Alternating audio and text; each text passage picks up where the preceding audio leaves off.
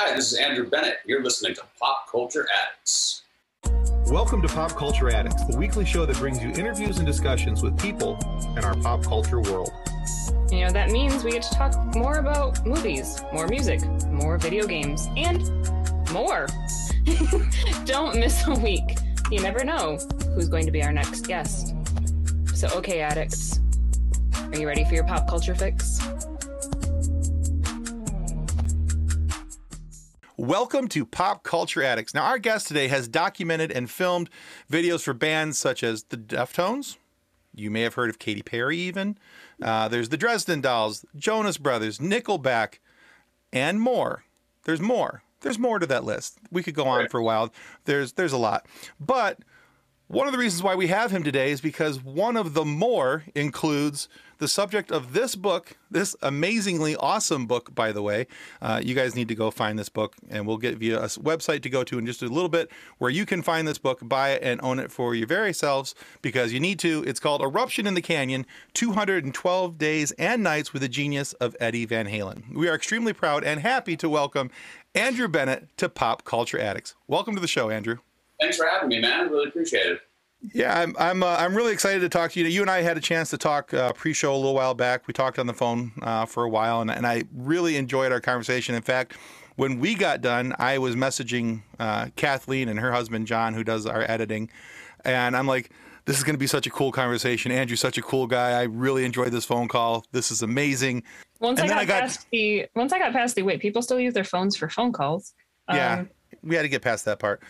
And then I got your book, and I, and I, I this book is really cool. I I have. Uh, I think I'm on my second or third time through it, honestly, because looking at all the pictures, I find something different. Uh, I think it, with each different pass. Um, but before we get into any of those cool stories about your book and, and how it came to be and, and everything else, and your time at 5150 with Van Halen, one of the things that we like to do here is we like to talk about origin stories how people got to where they are, why they do what they do, all those kind of things. Mainly because Kathleen and I are nerds and we love superheroes and we love a good origin story. So, We'll get along well. all right. So, what was it that encouraged younger Andrew that made him want to get into filmmaking and even more so, maybe even to the point where working with musicians? Uh, I mean, day one getting into filmmaking was the plan was to go to college and then go to law school. And then uh, older roommate I had, I think he was in his late 20s at the time, and I was 20, took me to see Pulp Fiction. Aha. And I saw Pulp Fiction and decided I want to make movies. I want to write dialogue like Quentin writes dialogue. And so I moved from Sacramento to Los Angeles and I got a job as an assistant to two directors named Mike Tollin and Brian Robbins. And I got that assistant job, which consisted of working 12 hours a day, five days a week, plus a mandatory basketball game every Sunday, in which five assistants would face off with those two guys, three of their friends. We would take elbows to the face all day long. And then afterwards, they would have a catered lunch that they would eat in front of us, and then we would go and clean up their mess. And I did that for the deal is you do that for about a year. Like they tell you when they hire you, if you work here less than a year, I'll forget your name. If you work here more than a year, I'll just lose respect for you. So every assistant marks their 365th day. and, and this is 2000, and Deftones had just released White Pony, their biggest record, and all of a sudden they're Mhm. more commercial than they were. And these were friends of mine from high school. They were like three years older than me. And when I was this punk rock kid that showed up at high school in the, like the cut off Dickies and the Fugazi shirts, these guys became my friends. Um, or as the singer told me my first day of high school, he said, Hey man, I'm Chino. I said, Nice to meet you. He goes, You should hang out with me, man, because you need some friends. and so so this time goes by. I'm an assistant. My both of my bosses did like big popcorn movies, but they had started doing documentaries. And I was really into documentaries, specifically at the time, The Last Waltz on the band. And I liked Meeting People is Easy on Radiohead. And one night I went to a Deftones show in LA and I'm hanging out in the dressing room afterwards and I'm congratulating my friends on their success.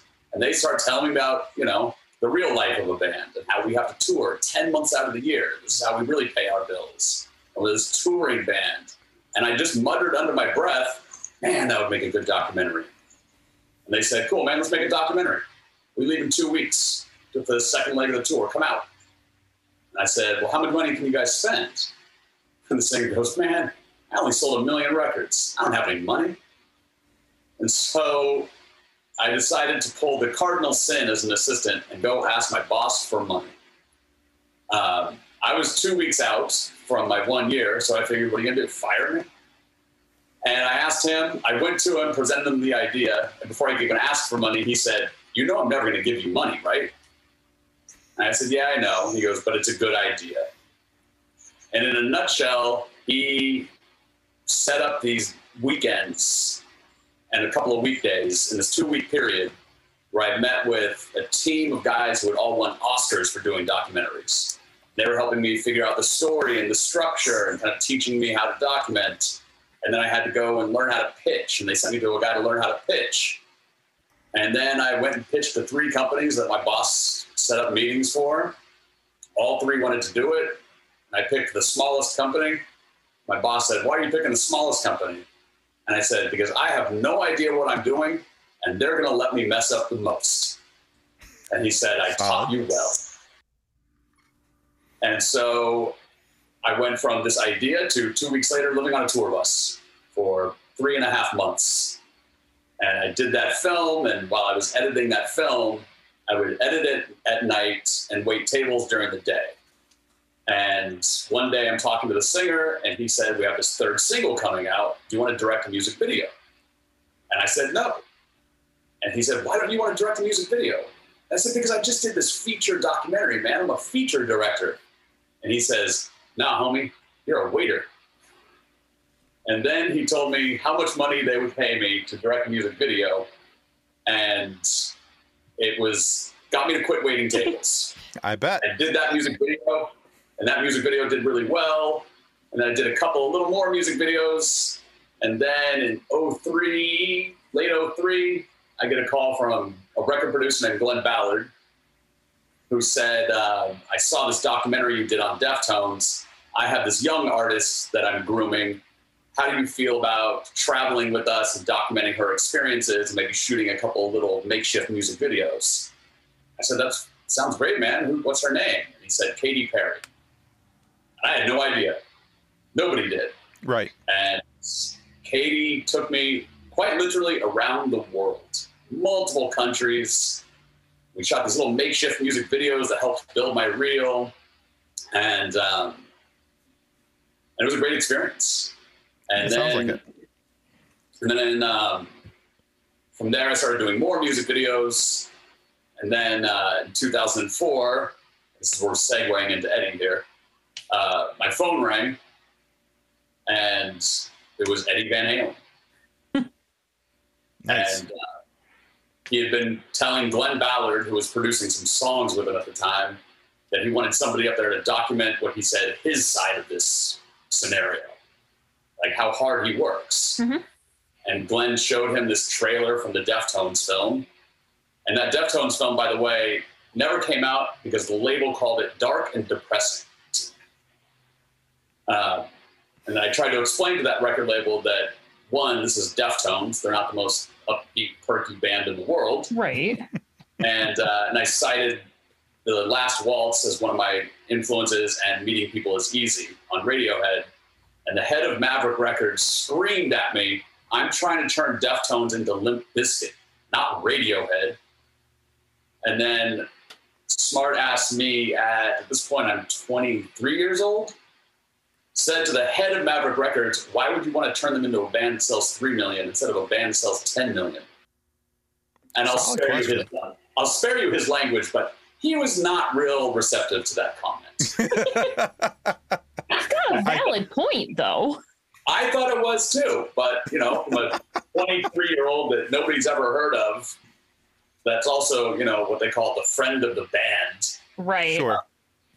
he did not enjoy that. But Eddie saw that film And go figure, Eddie likes this dark and depressing documentary.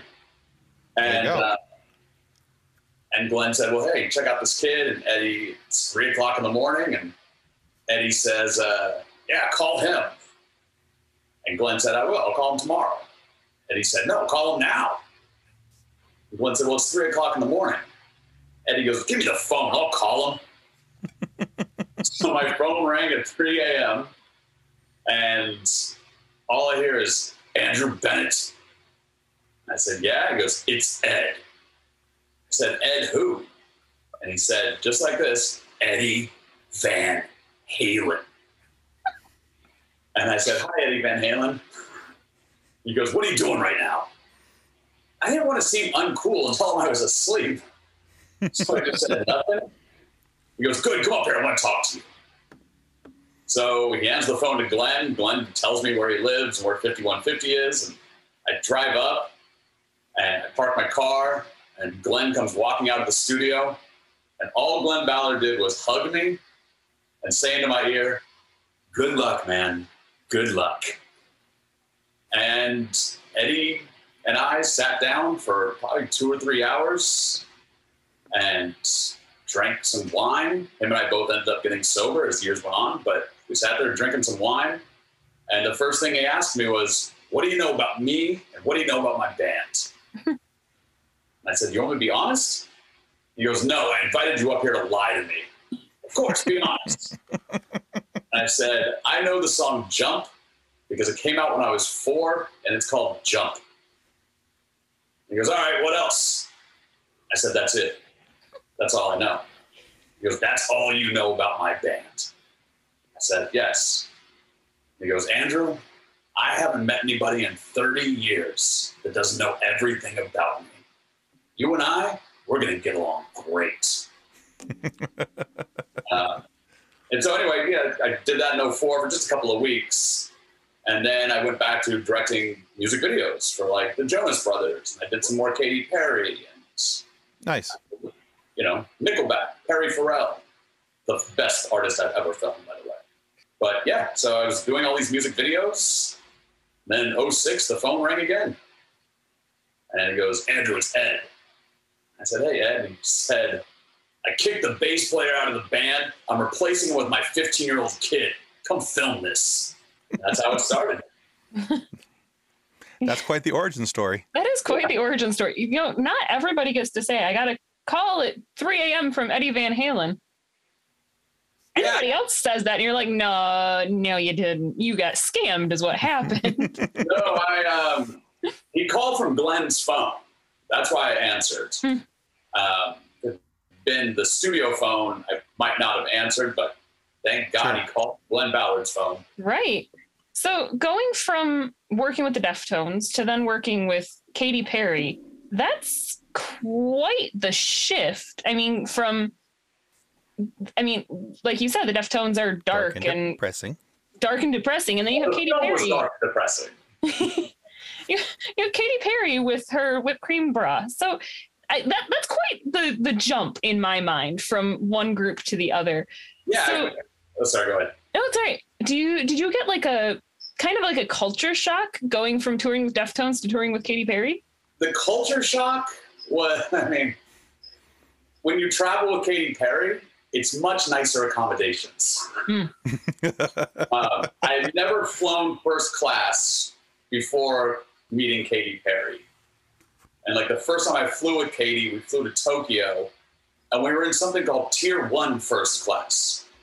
And like you were saying, before that, I'm on a tour bus sleeping on the floor. Right. Tour bus that reeks of weed and cigarettes and six grown men who just got done sweating on stage. Smells like dude. Yeah, gotcha. Right. Yeah, exactly. And now I'm getting That's like hot disgusting. now I'm getting hot towels and filet mignon, and my seat turns into a bed. I mean, And I remember going to sleep at one point, and Katy waking me up, and she goes, "Andrew, what are you doing? What are you doing?" I said, "Katy, it's a 16-hour flight. I'm getting some sleep." And she goes, "Andrew, I love you, and I know that everything's going to work out for you. But here's the deal: I'm going to be rich and famous for the rest of my life. I have no idea what's going to happen to you. Just stay awake and enjoy the flight." Um, so yeah, it was culture shock in all ways. I mean, every single aspect. Like we were when I was traveling with Katy, it was with Glen, and Glen, she's taking all these meetings at record labels. She's taking meetings at like Louis Vuitton, and all these fashion things. Like, you know, Right. I think with an international pop star like that, there's a lot of things that are prepped beforehand. Um, like she knew that it was all going to work out. And the culture shock, yeah, I mean, it was also like, wow, everybody's happy when we're with Katy Perry. Everybody's smiling. And Deftones, yeah, they'd been on the second leg of this tour. They were tired. The singer's throat is going out. Yeah, it was a it was a culture shock, but you know, like over the years with music videos, I would go from like directing Deftones one week to the Jonas Brothers the next week, hmm and really it was like about just kind of adapting, not showing up to the Jonas Brothers like I'm the metal guy. Right. You know, like it probably sounds corny, but like when I do music videos, like whatever band I'm shooting, I try to put myself in the mindset of like, this is my favorite band. I'm way into these guys. It helps keep that positive energy going. yeah. Um, Makes sense, actually. Yeah. And, you know, I've never listened to a Jonas Brothers song, but I get why people like them.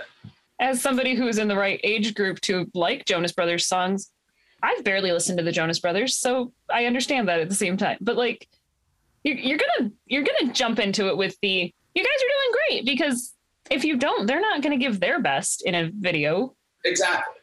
You know, I mean, the you know, bands feed off of the director's energy because bands ordinarily do not like doing music videos. Right. It's like a pain in their butts. They're not getting paid for this. Quite the contrary, they're paying for this. A lot of them don't really see the importance in a music video, especially like, I mean, even back then when I was like 03, 04, 08, 09, when MTV was still a thing. Um, now they really don't care. I don't know. I like every artist I work with, it's like I see the best in them. I understand why their fans like them. I appreciate them. Yeah. It would be interesting to go from working with the Deftones to working with Katy Perry to working with literally Disney children. Like that's I mean Yeah. that's how the Jonas Brothers got their start is they were Disney kids and that right. like you I can only imagine you walking in and still being in the Deftones mindset to three teenage boys, well, preteen boys at that point. They were teenage at that point. The video was for the year 3000. Mm. Uh, I can honestly say that the first time I heard a Jonas Brothers song was when I found out that you directed the uh, Year 3000 video, and I went and watched that video, and I was like, oh, it's like a Disney take on pop punk. Okay, got it. Yeah. And and yeah, so that was honestly the very first time and only time I've listened to a Jonas Brothers song. yeah. And I It wasn't it wasn't bad, honestly. It wasn't bad. I mean, it was very it was very kid friendly, very radio friendly, Yeah. pop punk. Right, exactly. They're really good at what they do. Yeah. You know, if I have a 40 year old friend who says, Oh, I hate the Jonas Brothers, my reaction is always, Well, first of all, why? Have you researched the Jonas Brothers? Did you go and listen to a bunch of Jonas Brothers songs? Right. Why? You're 40. I, I This is not hate- who they're who they're aiming for. Right, I don't hate any band. There's just some music where it's like, yeah, it's not my thing. Doesn't fall in my ear. But I never say that I, something I got bad. a couple. I hate them. Right. I Right. got a couple. I'm not gonna lie. Well, you're Got a just a cranky old man though, Tim. But I will, I, I will tell wrong. you this. I will tell you this. The crosses Eddie and there is an Eddie Van Halen Jonas Brothers parallel, which was Eddie heard me on the phone one day describing the kinds of amps I wanted for the back line in the Jonas Brothers. Actually, Andrew, hold that hold that answer. I have a specific question coming up for you about Okay. this particular thing. Okay, so I don't want you to get into it too much because it's. Because Tim wants to hear the But whole then thing. Because then I lose my question. Yeah. All right, but let, let's do talk about the book, okay? Um, now, again, it's called Eruption in the Canyon 212 Days and Nights with the Genius of Eddie Van Halen. Now, you told us how you came to be the man to chronicle the band Van Halen. You got to witness the ouster of Michael Anthony, the the the inclusion uh, and introduction of Wolfgang uh, to the band, uh, the return of David Lee Roth to the band. Uh, you know, you had some pretty cool th- things there. But one of the things I noted in the book, and, and you even talked about this with me on the phone, and you talk about it in the book as well. What is one of the big things about Eddie Van Halen that most people do not understand? Work ethic. Eddie Van Halen plays the guitar all day long. he practices and practices and practices. I when I was there, the he did not necessarily have any hobbies. He didn't really socialize. He would get up, walk up the driveway to 5150, plug in, and play until one, two o'clock in the morning. And he did it because he loved to play guitar, but he also did it because he wanted to stay as good as he was. He didn't believe in being complacent. He never sat back and went, okay, well, I'm Eddie Van Halen. I could just go gallivant and spend all my money and party and do this and that. Eddie's thought was, I can get better every day. I can get better. I have to stay this good. He was not, in a sense, in life, a rock star. You know, the man was plugged in and playing like he's a kid still trying to get a record deal. Right.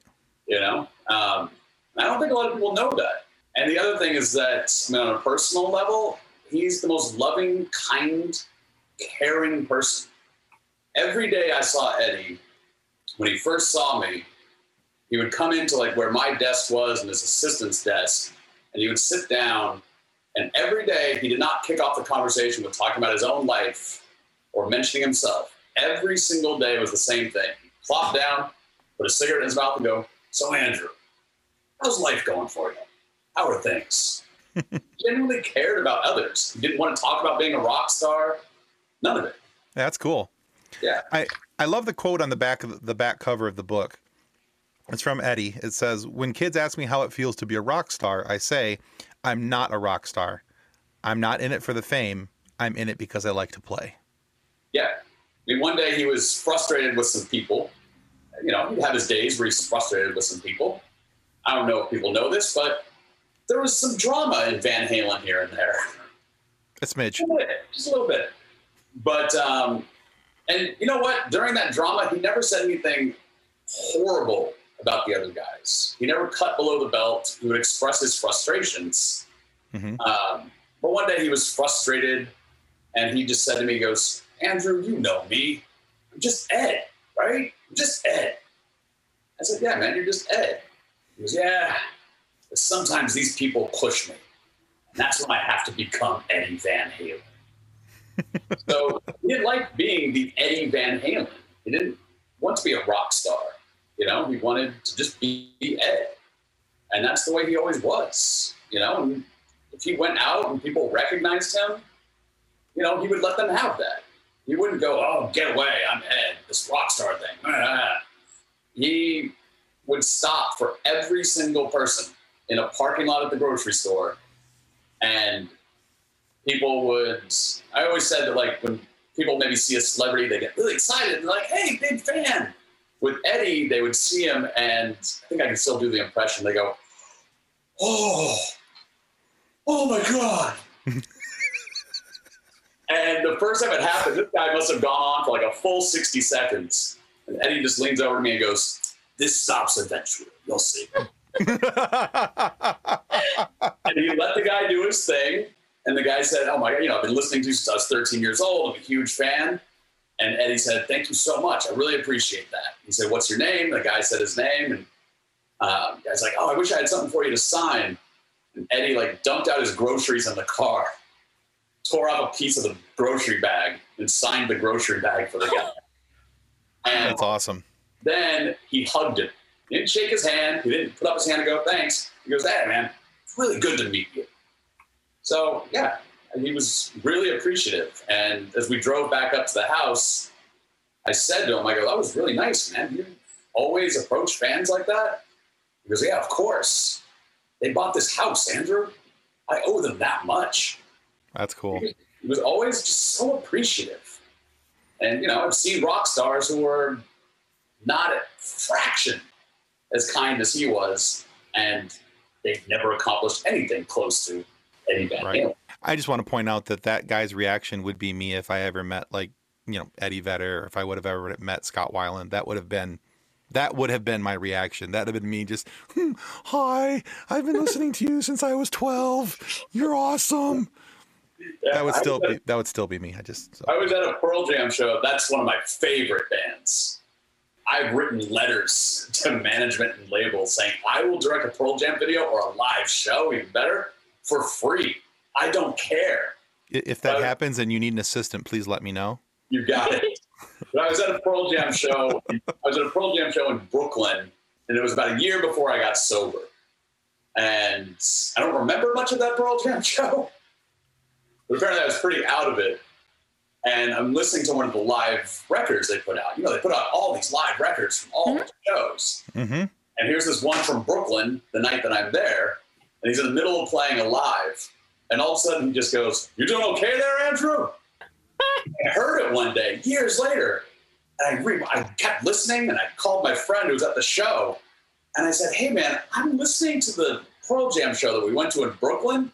He goes, Oh, yeah? Did you come across that part where Eddie Vedder asked if you were doing okay? I said, yeah. I go, What's the story with that? He goes, Andrew, you were pretty drunk and you were having a really good time. And we kept saying, Andrew, chill out. Andrew, chill out. Then Eddie walked over and said, Are you doing okay there, Andrew? and that's the closest I've ever come to meeting Eddie Vedder. Man, there'd be me Oh. listening to it going, the vapors. I got the vapors. I mean, Pearl Jam, is, you know, like I'm Gen X, so like Pearl Jam is one of my favorite bands. And there was an ongoing joke for a long time, which was, I mean, no disrespect to Eddie Van Halen, of course, but you know, the generation before me. But my friends used to joke, "Oh man, you got the wrong Eddie, didn't you?" if you're going to document somebody, document Eddie Van Halen. Yeah, yeah, Yeah. There's yeah, some of the stuff that you've already talked about. Uh, there, there's so much more added onto that into the book, and, and another reason why guys need to go check out your book. with music and being around musicians, it seems like anymore music is just written remotely by musicians in different locations, trading files over the internet. If it isn't just one guy with a drum machine in his bedroom, like it, it's become so different from having people who are in the room together, working on their craft together. And there's that magic that happens in a recording studio with an actual band that can't happen with software it just you don't have that same you don't have a personal connection with a computer Right. but do you think that the the lack of human interaction in the creative process takes away from the finished product do you think that we need that conflict and resolution between artists in the studio to make something great I think so. Yeah. I mean, I, I think that the artist I spent the, the most time like with a band recording an album was I was in the studio with Deftones for a couple of albums, and I just got to see the whole process. And like, you know, obviously they've written some stuff before they come in, but they're also writing things as they go. Chino's writing lyrics as he's listening to, you know, the guitar player's riffs, and Mhm. yeah, there's this whole vibe to the studio. I mean, all the way to like Chino from Deftones had a side project called Team Sleep, Mhm. and they were trying to do their record in Los Angeles, but Chino was getting a little distracted in Los Angeles. And so the label sent them up to the middle of nowhere in Washington State, where we're in the studio that's in the middle of the woods, and Soundgarden had done their first record there. Oh, nice. We're in the middle of the woods, and we're not staying in a hotel. We're sleeping on these bunk beds that are upstairs above the studio. So for like six weeks, they genuinely never left the studio and wrote Wow. all these songs as they went in the studio. So yeah, I mean, it's a there's definitely a bond. I don't know how bands can do it by sharing files and remotely. and oh. you you do lose that personal connection you lose the the sound of fingers on guitar strings and Yeah. the, the way that calluses slide across strings and the way that sticks hit differently with different drummers Yeah. There's also the chemistry that happens between band members when they're writing those songs. mm-hmm.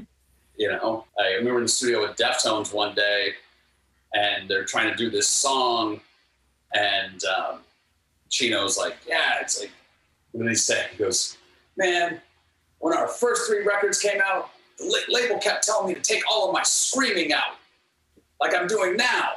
But then five months later, dudes are screaming all over the radio." And yeah you know, they were like in this moment trying to decide like how hard is he going to scream. But they're having this conversation as a group of guys who've also known each other since they were 15 years old.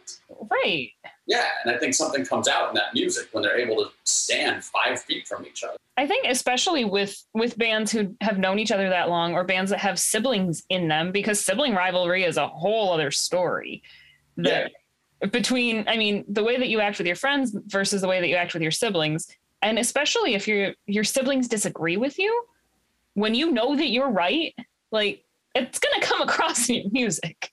Yeah, I mean, Deftones definitely had some great fights. You know, I, this will come as a shock. Eddie and Alex Van Halen had fights. Um, you know, like Van Halen, you know, when they were doing these rehearsals that I documented, these rehearsals were for no reason. There was no album being written. There was no tour scheduled yet. There was no reunion scheduled yet. These rehearsals were simply because Eddie wanted to jam. That was it. All right, so let's talk one more quick question here for you about the book.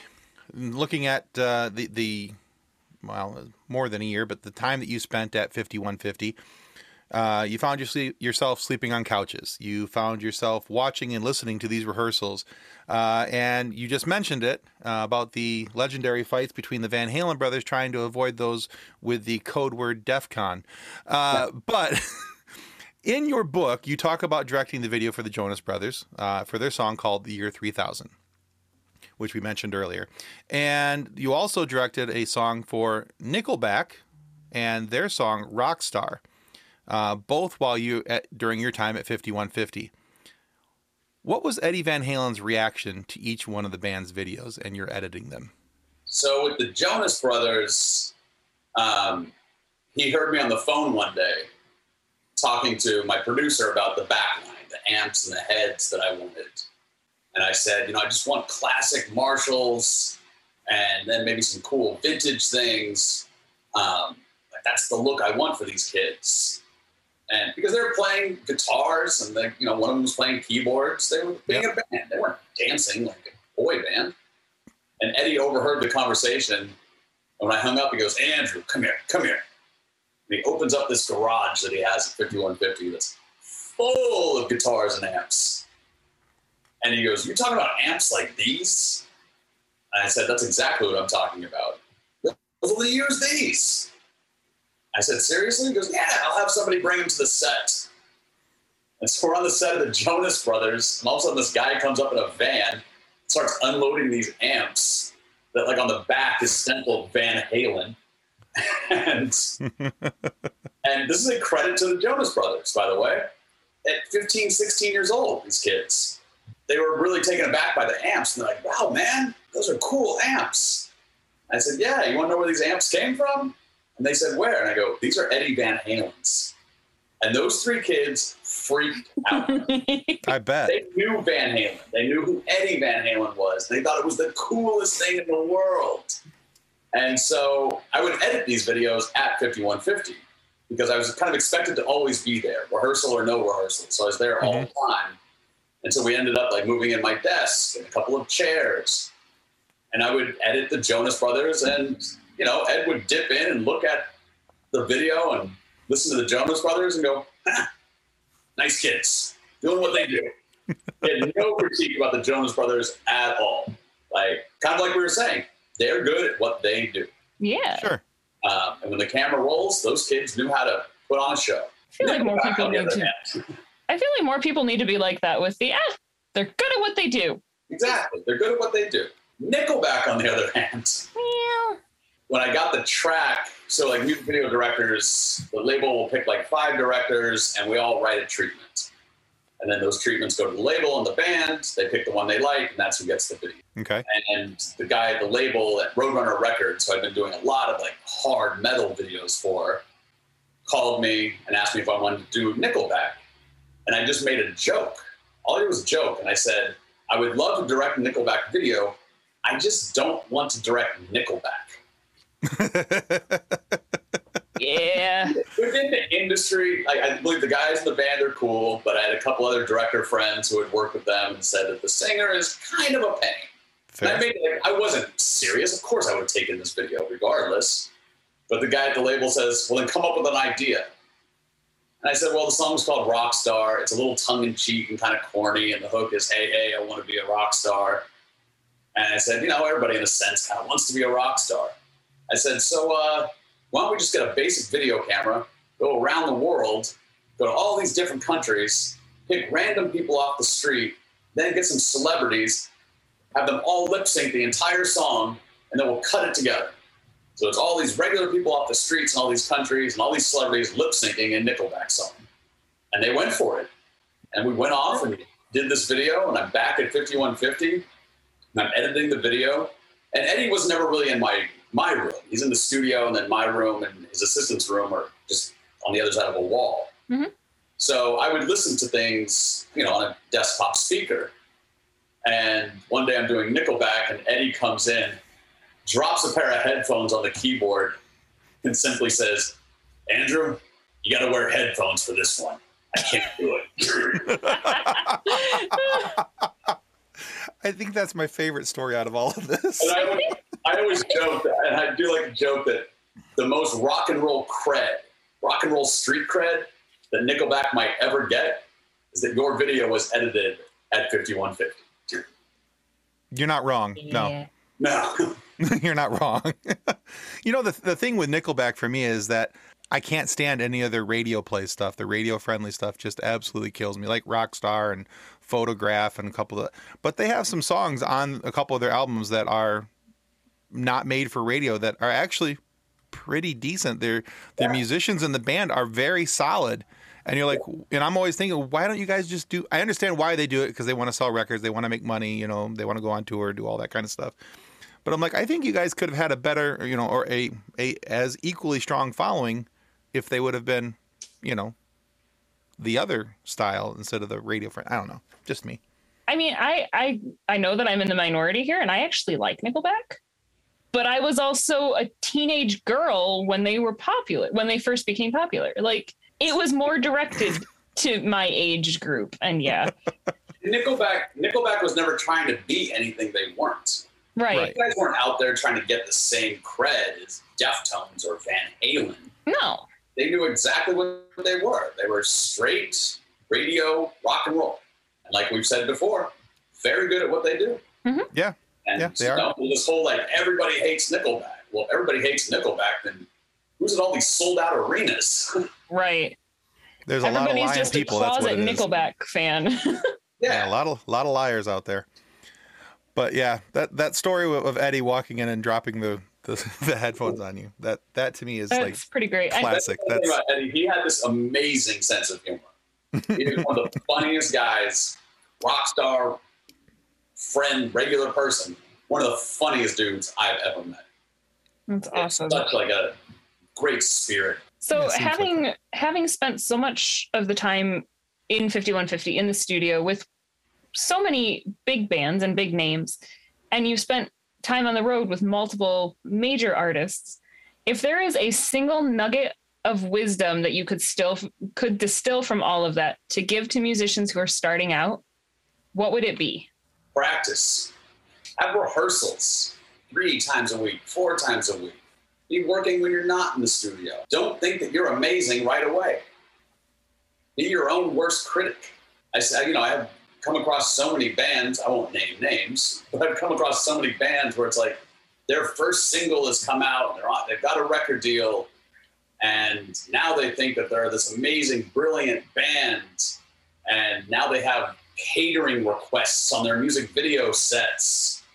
And, you know, I mean, I've thought it in my head with plenty of bands I've worked with, which is, God, you guys are acting like divas. You're taking all of this like you deserve it. And you know who's far more humble than you guys? Eddie Van Halen, the greatest guitar player who's ever lived that sold 100 million records. He works harder than you guys do. And I think it's Yeah. about work ethic. You know, it's the same thing with Deftones. Those guys still practice Mhm. three, four days a week. You know, those guys would go on tour 10 months a year, five shows a week. And I, I again, I- I I'm know- exhausted just thinking about that. yeah. Um, I mean, it, it is exhausting. I think it was the drummer from Deftones said, it's not the tour itself that is taxing. It's the people you're touring with. Yeah. there you go. Uh, people live on a bus with these other four guys. And I don't I mean, I've worked with some younger bands that do have work ethic, that are working hard. But yet again, these guys should be working their butts off just so they can get a second record out in the hopes Right. that the label keeps them on. Yeah. And now you have Eddie Van Halen, who's practicing two, three days a week with his brother and his son for no other reason than he doesn't want to lose his touch. He wants to stay as good and get better. Work ethic, I would say. I like that. Solid advice. All right, Andrew, we have one t- one final question for you. All right. and we typically call this our silly question and i was i did have a silly question in mind but then uh, just a few minutes before we we started recording this this session today i i thumbed across something in your book that i completely forgot about so i took out the silly question i added this one in instead All right. so here it goes what was it like to be the singer of van halen for a day Um, that was nerve wracking. at this point, the band has the band has reunited. David Lee Roth is coming back, thanks to Wolfgang Van Halen's idea, Mhm. which was, "Hey, Dad, we should call David Lee Roth." Out of nowhere one day, and so Dave would come to a couple of rehearsals, mainly to make sure that they can all be in the same room together. Make sure Dave still has the pipes, which he did. And uh, I'm sitting at my desk one day, and Eddie comes storming in and goes, "Hey, Andrew, Andrew, Dave's not coming today. We need somebody to sing. Let's go." I said, "Are you? You want me?" He goes, "Yeah, yeah, yeah. You just need to do one song, just one song." And I said, "All right." And I walked in. I go, "What song do you want me to do?" He goes, "What song you want to do?"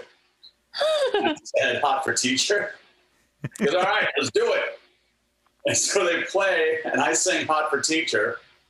And when we're done, I went to Eddie and I said, I am so sorry, man. I am not a singer. That was terrible. And Eddie smiles and goes, Andrew, you're better than Dave. Wow. Which obviously he didn't truly believe, but it goes into like Eddie's sense of humor, right. sure you know? it's still funny Gosh. But yes, next to Sammy, Gary Cherone, David Lee Roth, and me for three and a half minutes. there you go Oof. That's that's an impressive three and a half minutes, though. I mean, that, Hey, I'm also the only singer from Van Halen to never get in a fight with the band. hey, there you go that's bonus impressive. All right, Andrew, we have enjoyed talking to you so much today. Where can our viewers and our listeners go to find out more about your work and what you've got coming? right now, I mean, I have a Vimeo page that has a good chunk of music videos on it. Ever since I wrote the book, I kind of drifted off from music videos. Mhm. I really enjoyed the whole writing process, such as I don't have to travel, I can stay at home. So there's a Vimeo page of Andrew Bennett, and uh, there's some articles out there too about the book. Like Billboard did a nice interview Mhm. where we get a little more, where we get pretty in depth with some things Awesome. and of course the book, which is only available at eruptioninthecanyon.com. Awesome. Well, we will Yeah. link all of that. available in hardcover. Eddie was, I'll just point this out, Eddie was really about quality. That was his thing, not complacent at all. And so I was told, you know, well, you could make so much more money and sell more copies if you did a paperback. But to me, in my like in my mind, I could see Eddie going, "No, I don't make a paperback, man. Give him quality." Right. Um, quality and then I Keeping out on Eddie otherwise. yeah, and then I kept it to doing it myself. Like I pay for the printing, I pack the book up, books up out of my house. Um, you know, my wife helps me load up the car and take them to FedEx. Um, and obviously, you know, there's the route of you could have gone to Amazon. And, you know, we're not going to get political or anything like that. But one, Amazon takes a huge chunk of your money. hmm sure Um, and I don't know Jeff Bezos personally, but he doesn't seem to be giving any money to really needy causes or helping the world. And that was again where I could hear Eddie in my head going, Why help a billionaire? Just do it yourself, Andrew. So yeah, it's been a small business out of the living room. So there you go Hey, canyon.com, but I stay on top of everything. Everything goes out on time. as independent podcasters, we are all about supporting small business. Right on. Yeah. We will definitely link that so that all of our viewers and our listeners can find it and get that awesome book. Thanks. I I, and I do want to point out that the book is quality. This is an amazing book, and if you're a fan of the band Van Halen and you would love would like to see some good stories and and some amazing pictures, and I do mean amazing behind the scene pictures, this is definitely the book for you. And we want to take this moment to remind everybody that subscribing is the single most important thing that you can do to help our show continue to grow. You should see a link pop up somewhere right around there. John will add it for us. Wherever he puts it. Wherever he puts it, it could be over here. Bounce, who knows? Anyway, he moves it around on us from time to time. But that's the way that we get more amazing guests like Andrew Bennett here today to have these great conversations and share some laughs with. So please subscribe. It helps more than you'll ever know. And remember, kids, pop culture, it's all around you, influencing every single part of our lives. So be sure to come back next week because we'll have your fix waiting for you right here on Pop Culture Addicts. Thanks again, Andrew. Thanks, Thanks Andrew. Appreciate it, guys. Hey, thanks for listening to Pop Culture Addicts. If you're interested in being a guest on a future episode of Pop Culture Addicts, you can reach us on either Instagram or Twitter by using the handle at PCA Pod Show.